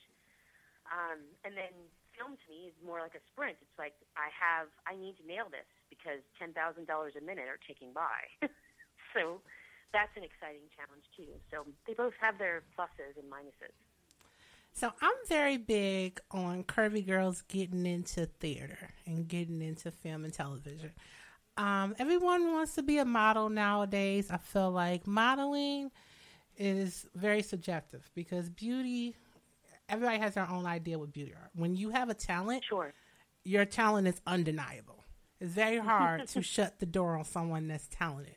So I'm pushing, I've been pushing for a while now, that my curvy followers who constantly email me, Key, I want to be a model. Key, I want to be a model. How can I model for your magazine? I actually try to encourage them to take acting classes, check out workshops and whatnot, because I feel like it's it would be easier for them to get a real spotlight with the talent versus just looking pretty. Because it's easier to shut the door on, on that because, like I said, everybody has their own ideal of beauty. So, for someone, um, regular girl that would like to get into what you do, what would you suggest? What what what can you give advice you can give them to get started? Well, I mean, I mean, the first thing I would say is, you know, there's a lot of people who want to get into modeling or acting, but there's there's a smaller number of people who are truly passionate about it, right? And and I can say the heartache that you're going to experience as an actress if you were perfect, let's say, right? Perfect in Hollywood standards, which is kind of to me boring, but that that heartache is enough. So you add in being plus size and and have all the prejudices that go with that. It's a hard road. So first, I would say make sure that you're so crazy passionate about it that there's nothing else you want to do, right? That would be the first thing. And then the second thing would be like then educate yourself. Get get yourself out there. Find out who's you know who is the best teacher in the town where you're at, and don't ask just anyone. Ask an actor that you admire, someone that you look at who who you think has a good career or has done well. Ask them like who would you take classes from in this town? Because to this day, people ask me, you know, I'm looking for someone to study with, and I tell them the name of the person that I when I have an audition that I feel like is is really daunting, I have a coach who I call and I say, "Hey, you know, his name's James Dumont. Like, come, can you come coach me on this, right? So when people ask me, I say James Dumont's the guy you should go to because that's who I go to. So find that actor that you admire wherever you are, who's not necessarily you know Julia Roberts or Tom Hanks, but someone who like you know, right? You know of, and say, how did you get here? Or who are you studying with? And get some classes. But if you're young enough, go to college. Why the heck not, right? Go to college for it. Study it. Study. Get your education. Oh, I am a big advocate of education. And I think that, you know, that's one end of it. And the other end of it is life experience. You know, I had so many teachers who told me you need to eat, sleep, breathe acting, right? And I thought, at, at the time, I was like, yes, that's what I need to do. But as I've grown older, I've realized that life is an amazing teacher. And um, if I hadn't had children because I was too afraid of taking a little time off of my career, I can't tell you how much I I would have missed out on as an actress. I couldn't have grown. These children have taught me so much about life and mortality and um, functioning in real life, right? That I wouldn't have I wouldn't have experienced if I hadn't had children. Um, so, but but I think the education is important. It's it's important to understand how we how we get at all this stuff, and then you formulate your own ideas that things that work for you. That's pretty awesome advice. So, before I let you go, tell us once again where um, we can see you at Nets on CMT.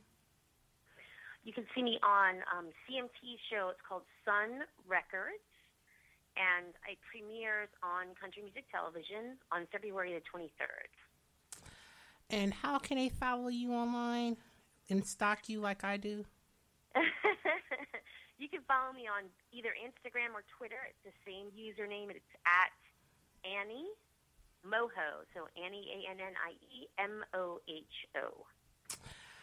Alrighty, thanks for talking to us. I encourage you can continue on. I'm very, very excited for your new show, and I appreciate the work that you've done so far. You are awesome. Thank you. Thank you for having me. All right, love you. Bye. I love you. Bye. Okay, so you listen to the Curvy Show uh, with Kiki Simone, my girl Tay, and Dr. Hiko. I mean, DJ Hiko and DJ Shine is in the building right now. We're gonna um, get into some more music and then come back and discuss some more hot topics. You're listening to the Curvy Show. Ray Scrum. Wow. My will. Sent flowers, but you said you didn't receive. But you said you didn't need. That girl is a real crowd, please. Small world, all her friends know of me. Young bull living like an old geese. Quick release the cash, watch it fall slowly.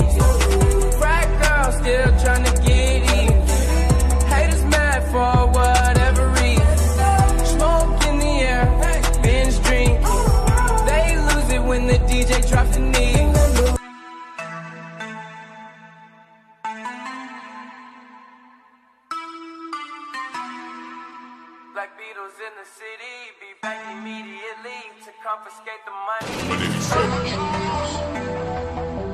Ray Scrum. Wow. My will. Sent flowers, but you said you didn't receive. But you said you didn't need. That girl is a real crowd, please. Small world, all her friends know of me. Young bull living like an old geese. Quick release the cash, watch it fall slowly.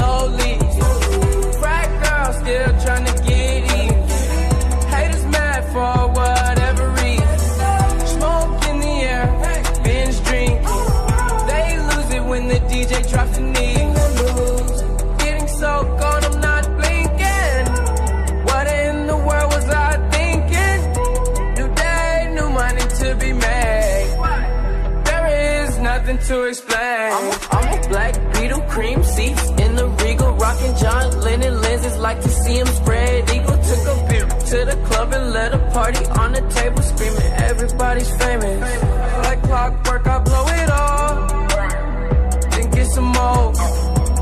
Get you somebody that can do both. Like Beatles got the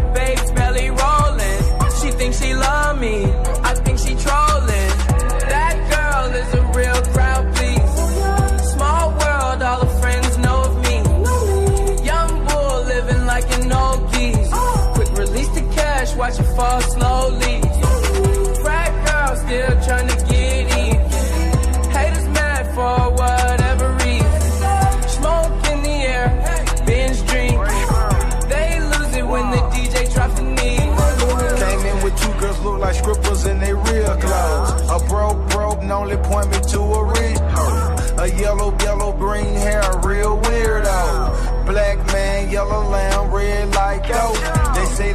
they them, just came in through the side though. It's so much money on the floor, we buying school clothes.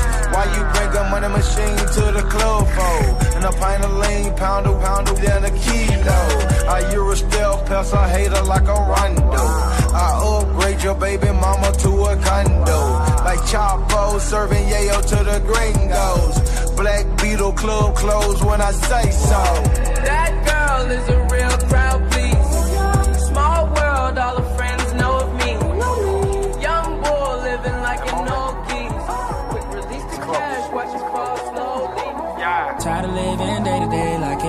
alright.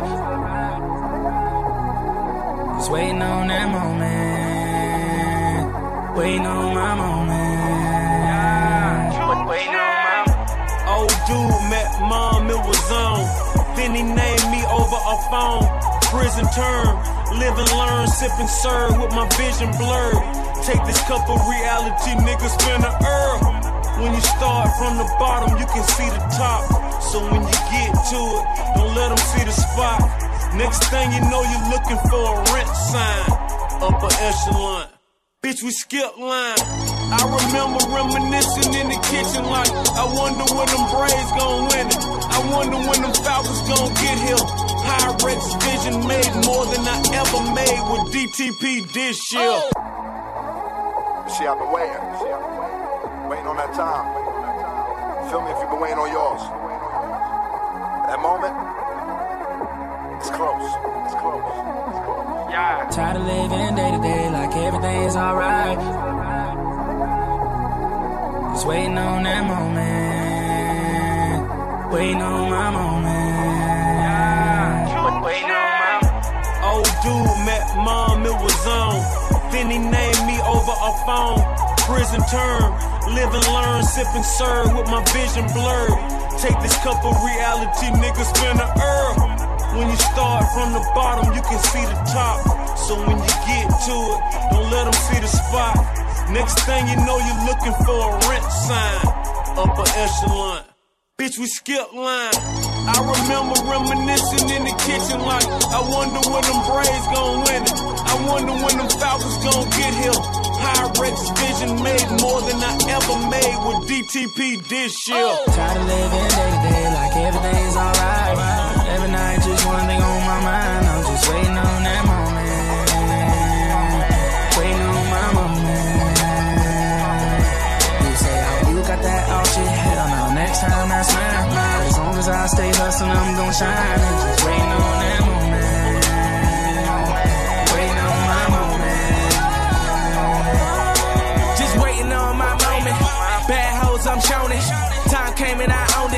Like Brian Jackson start bowling. When I touch the rock and I the block, when I pulled up in that mustard drop with that roof off and my shoes off, and y'all bitch niggas roof off. Real nigga in my hood, who everybody gon' roof off. they see me come from that bottom, where everybody get bodied. They told me get him, I got him. Now I'm here, nigga, like yeah, nigga, just Rolls Royce and Bugattis. And M4s this year, nigga, if I don't grind, I don't shine, if I don't shine, then I don't eat. Don't eat, then I'ma starve, and if I'ma starve, I pour heat on all y'all bitch ass niggas, all y'all rich ass niggas. If I don't make no money, nigga, I'm gonna take your money, nigga. Tired of living day to day like everything's alright.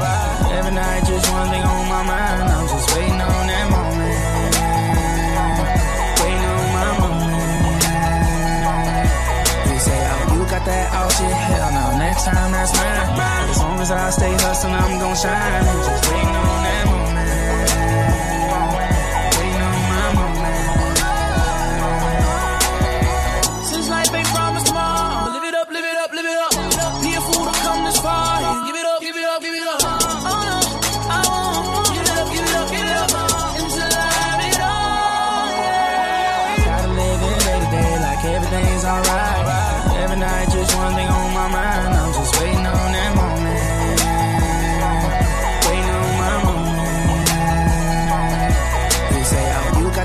got that outfit? Hell no, next time that's mine. As long as I stay hustling, I'm gon' shine. And just waiting on that moment. Waiting on my moment. like that. Yeah. Way, way, way up. Turn it all up. Yeah. Look, I got enemies, got a lot of enemies, got a lot of people trying to drain me of my energy. They trying to take away from a nigga. Fucking with the kid and pray for your nigga. I got girls in real life trying to fuck up my day. Fuck going online, that ain't part of my day. I got real shit popping with my family too. I got niggas that can never leave Canada too. I got two mortgages, 30 million in total. I got niggas that'll still try fucking me over. I got rap niggas that I gotta acting days are over. Fuck them niggas for life. Yeah. I got enemies, got a lot of enemies. Got a lot of people trying to drain me of this energy. Trying to take away from a nigga. Fucking with the kid and pray for your nigga. I got people talking down, man, like I give a fuck. I bought this one a purse. I bought this one a truck. I bought this one a house. I bought this one a mall. I keep buying shit, just make sure you keep track of it all. I got bitches asking me about the code for the Wi Fi. So they can talk about the timeline. And show me pictures of their friends. Just to tell me they ain't really friends. Yeah, Yeah, yeah. Yeah. Oh, you gotta love it. Oh, you got, oh, you gotta love it. I heard what's circulating, let's get to the bottom of it. I told one to send me something and I got it covered. Somehow I always rise above it. Why you think I got my head in the clouds on my last album cover? The game is all mine and I'm mighty possessive. Lil Wayne could not have found him a better successor. Every shot you see him taking me, they're all contested. Allen Iverson, Shooty, these niggas all in question. Last night I went to sleep wanting more. Trying to decide what direction I should go towards. Some nights I wish I could go back in life, not to change shit, just to feel a couple things twice. 28 at midnight, wonder what's next for me. Longevity, wonder how long to check for me. Probably forever if I stay in my zone. I speak on this generation, but can't change it alone. I heard a little, little homie talking reckless and vile. That's quite a platform you chose, you should've kept it inside. Oh, you tried it, so childish, calling my name on a world stage. You need to act your age and not your girl's age. It gets worse by the annual. My career's like a how-to manual, so I guess it's understandable, man. Oh, you gotta love it. You gotta love it, yeah. I know rappers that call paparazzi to come and get them. To show they outfits off, guess they need the attention. I remember when it used to be music that did it. But then again, times have changed, man. Who are we kidding? I'm managed by my friends that I grew up with. I'd rather get that 15% the people I fuck with. If me and Future hadn't made it with this rapping, we'd probably be out in Silicone trying to get our billions on. But here we are, yeah. Lately, I feel the haters eating away at my confidence. They scream out my failures and whisper my accomplishments. Bitches alter my messages like we had words, and stories about my life hit the net like a bad serve. Bitter women, I'm over texting the PMS and crazy this year.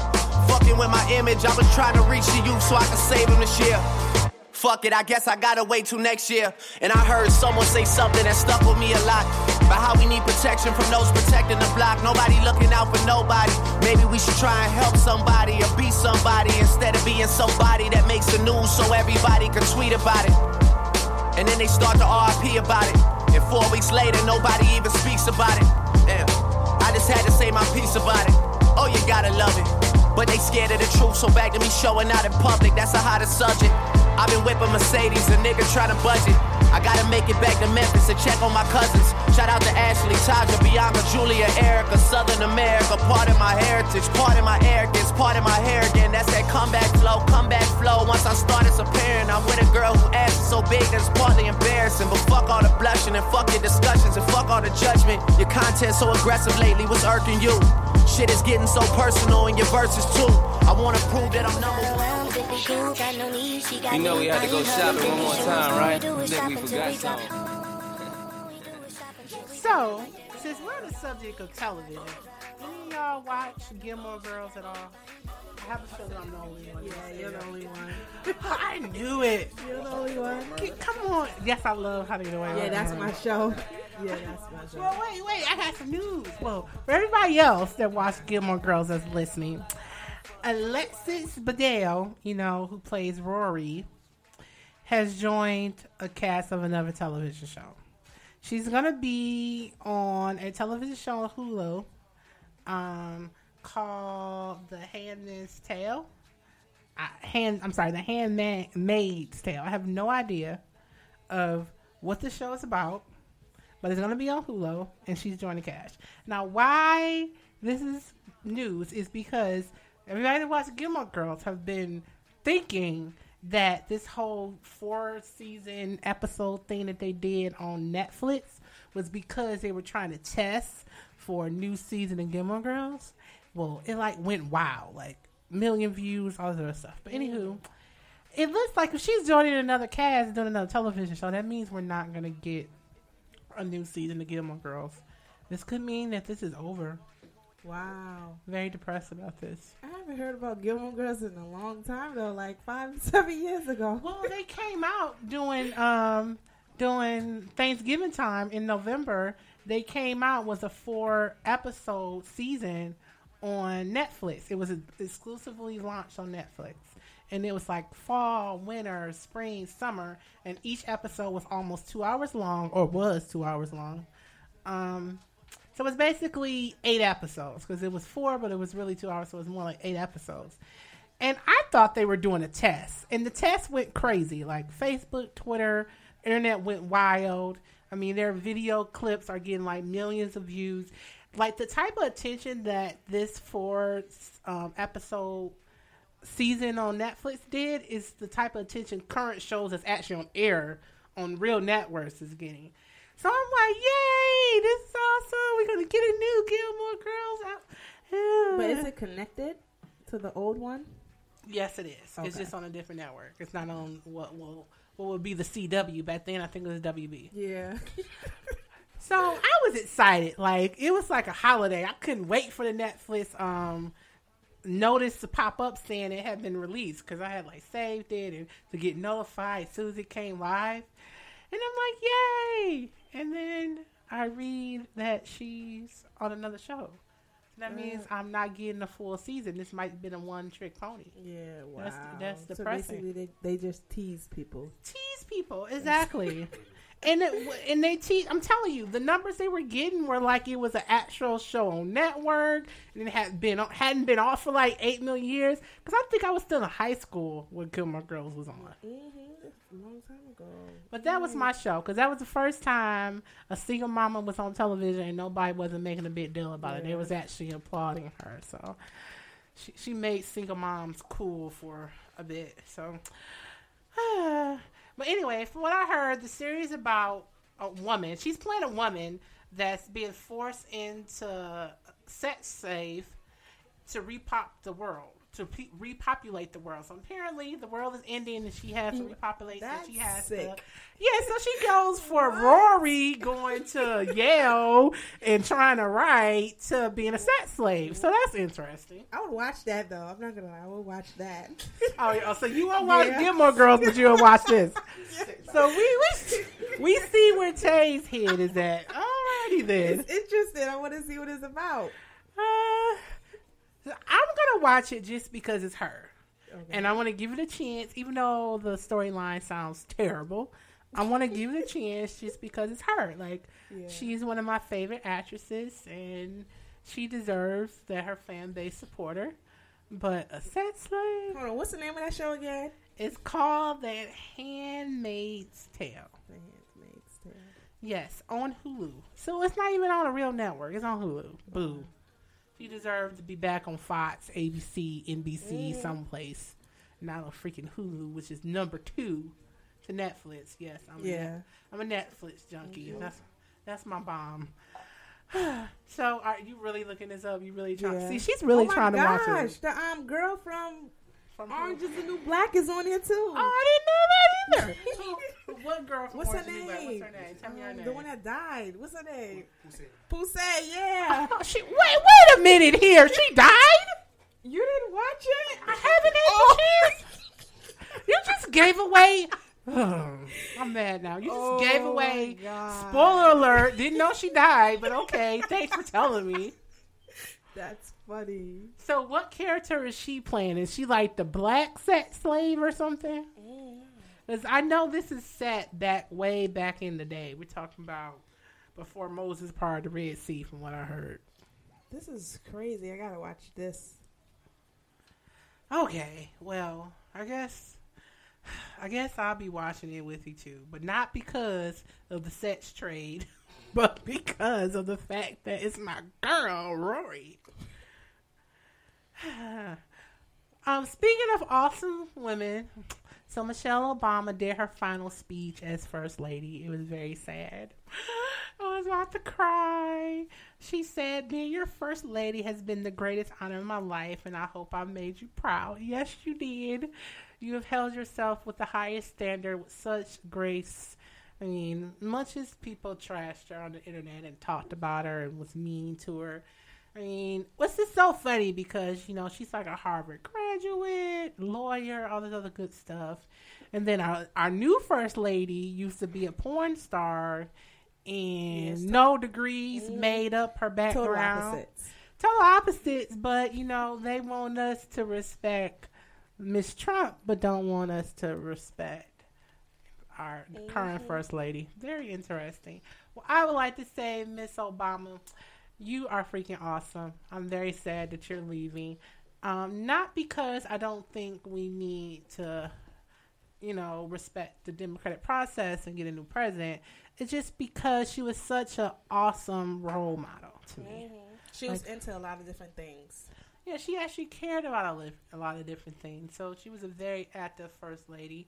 And when you go through that much adversity, because I used to be the state director for Women for Obama, so I know just just on my local level, knowing the type of hatred that they face trying to do their job every day, um, the negative attention, the um, the terrible just the disrespect is on a level I've never seen before, and I've worked in almost every major election for like the last four presidents. that's I've great. never seen the type of disrespect people have for President Obama.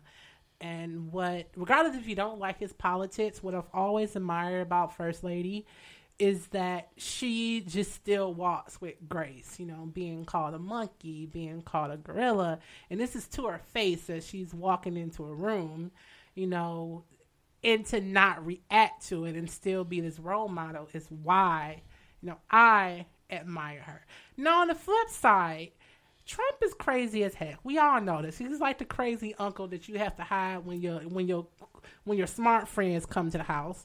But that's another thing that I respect about Trump. The only thing I respect about Trump is the simple fact that he's him.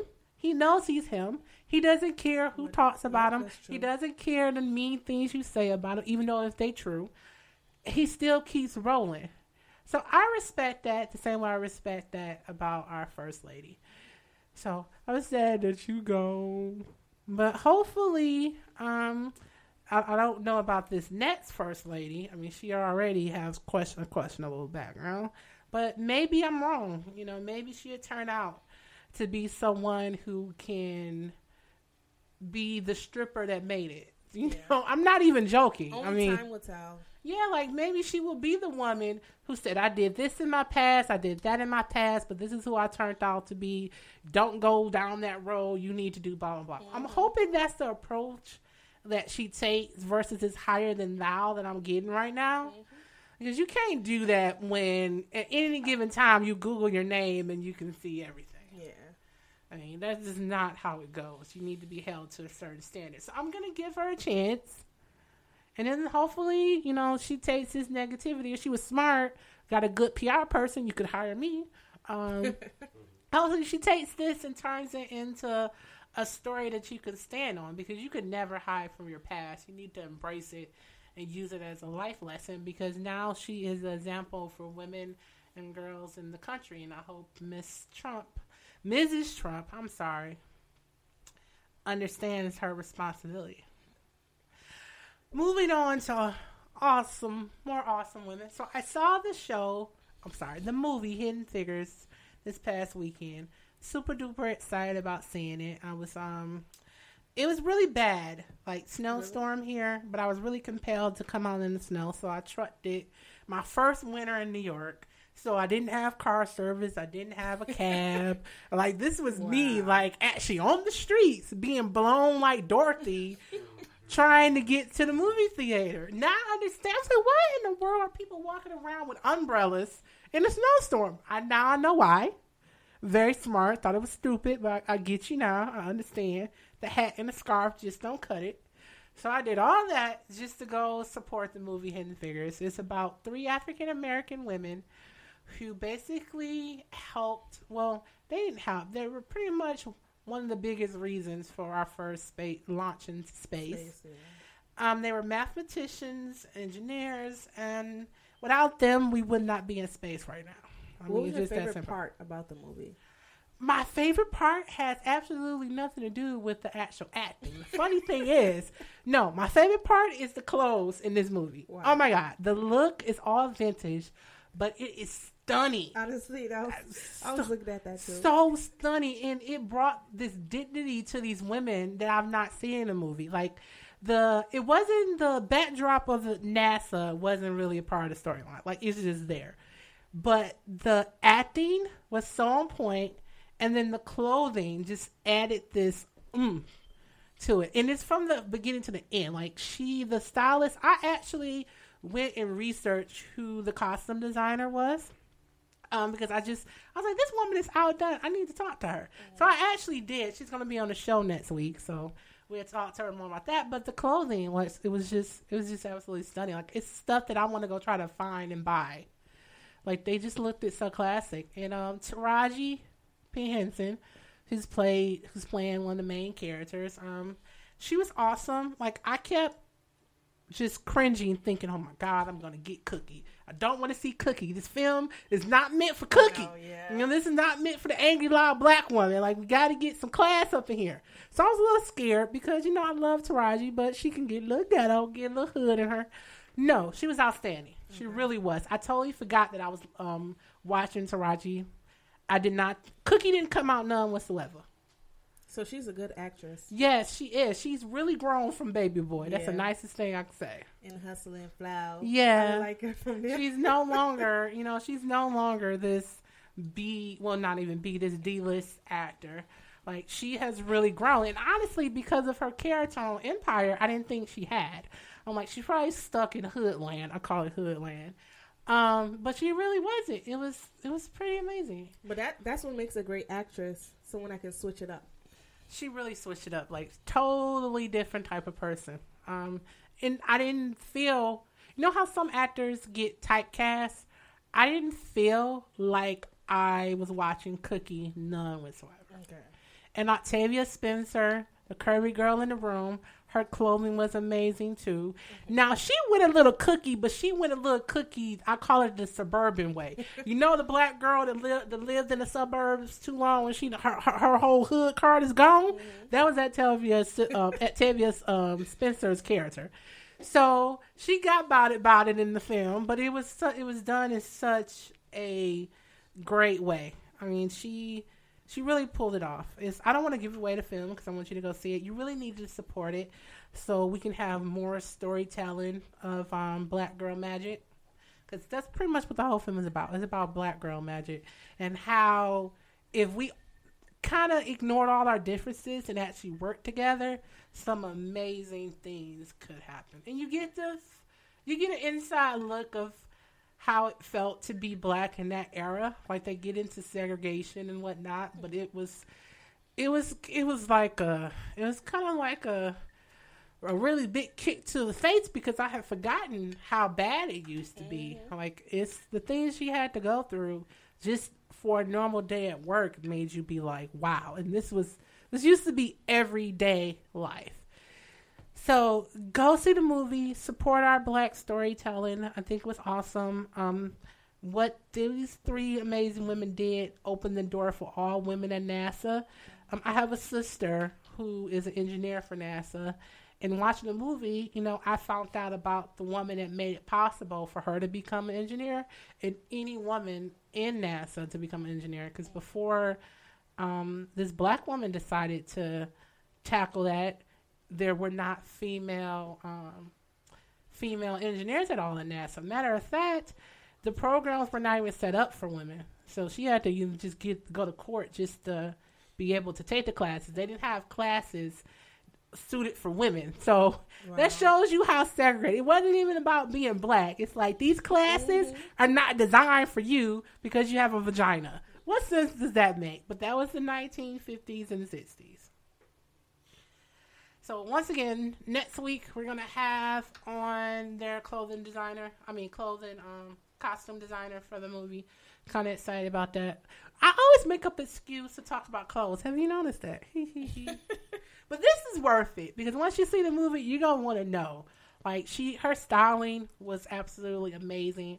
The fitting for it was body hugging, but it was still so classic. You really need to go see this film, support it. And once again, I'm kind of geek for Pharrell Williams. Like liked my post about it on Instagram. yeah, he likes me. um, well, we're almost done here. We got five minutes left. Is there something you want to talk about, Tay? Since I've been running my mouth for like the last two hours. My girl Viola Davis. What about her? She has won the first star. What's the star called? Um, she's on the Walk of Fame. Yeah, she was. She's the first person that won this year. Oh, so she's the first person that gets a star this year. Not even the first woman that won this year. The first person that won this year since the year started. Um, I love Viola for the simple fact that she took her wig off on on um, on television. Yeah, that's I could true. never do that. Like Yeah, maybe one that. everything. I could never do that. Like she gets my her. praise. I can't do it. Can't do it. So yeah, But did she win? uh, She won a Golden Globe, right? um, the Golden Globe. Yeah, I think she won a gold, Golden Globe. I'm sorry, y'all. I'm getting old and stuff. I, I'm 24. Remember that. But I'm getting old, so I kind of fell asleep during the Golden Globes. As you notice, our Twitter, Instagram, Facebook feed kind of slowed down because I was out. I went to bed. I, I I think she won. I think she won. I don't remember what for. She won Best Supporting Actress. Yeah. See, see, I knew that. I knew that. Um. So, Get Away with Murder, Scandal, Grey's Anatomy, supposed to start it next week, but because of the inauguration, it's getting kicked back a week. Um, I think it's the twenty. It all comes back to twenty six, I think, or something like that. Things of that nature. So I had planned a whole scandal show. I'm so not joking. Other than that, she talking and trying to get some cast members to come on the Curvy Show and everything. Playing the whole Curvy Show, y'all. Think I'm joking. I love Scandal. It's gonna be a whole Scandal night. Me and my girls gonna get some our wine. and we gonna sit here and talk to y'all and talk about the show. Um, but what had happened was because of our new president, it got bumped back a week. So our my Scandal show won't come on until like the twenty. I think it's the twenty fourth. Hmm. You watch Scandal? Please tell me you watch Scandal. No. Oh, you know what? Was It's, it's really time to go. I was It's, going to it's get really, into really it, time to go. Like seriously, you don't watch Scandal? No, I, I didn't get into it. How do you watch How to Get Away with Murder but not Scandal? Honestly, I just started. I just started. How to get away with murder? Yeah, and I've been. yeah. Oh my god! So wait only because The Walking Dead had ended, and I didn't even know they do that preseason finale crap where they started back in February. I put you on to Get Away with Murder. Yeah, so How to Get Away with Murder is my Okay, show. so your assignment, considering we're about to do a whole Scandal show, I'm gonna need you to watch the first season of Scandal. That is your assignment. Okay. Um, it's it's Tues- Tuesday. Tuesday. It's the Tuesday after the uh, inauguration. Is going to be our Scandal show. I think it's on the 24th. So you have to watch the. First. But is Scandal a real good show? Because Yes, I clicked on it, but I never really watched It's very, it. very good. It's good. It's spicy. Now, mind you, mind you, there's a little bit of side side chick syndrome up in it that might be annoying. But for some reason, you actually you actually kind of cheer for the side chick. I don't know why, but I do. And I don't like side chick. I'm married, so I really don't like side chicks. But the whole show, in a nutshell, is about the president and his side chick. You're laughing, but I'm so serious. That's that's the whole entire show. Side chick, president. One, and oh, and then he's a white president, so they got some jungle favor going on and stuff. That's yes. All of that Negro love. Yeah, they got that jungle fever, and I'm all for jungle fever because I got jungle fever because my husband and white, so I I, I I I co-sign that. But literally, it's about an interracial side chick relationship, and the president is willing to give up his entire life for this woman. Oh, oh, really? Oh, really? Yeah, yeah. So, so, so, yeah. That that brown sugar was real good, real, real good, son. All right, so it's time to go. We gotta get out of here. Well, I would like to thank all of my guests tonight, Ann Mahoney, and Sean, Tanya pretty darn awesome. I'd like to thank my intermediate co-host Tay for letting me, you know, kidnap her for this short show this week. so I will see you guys next Tuesday, same time, eight to ten p.m. This is the Curvy Show with your girl KeKe Simone on your radio. Good night. Good night.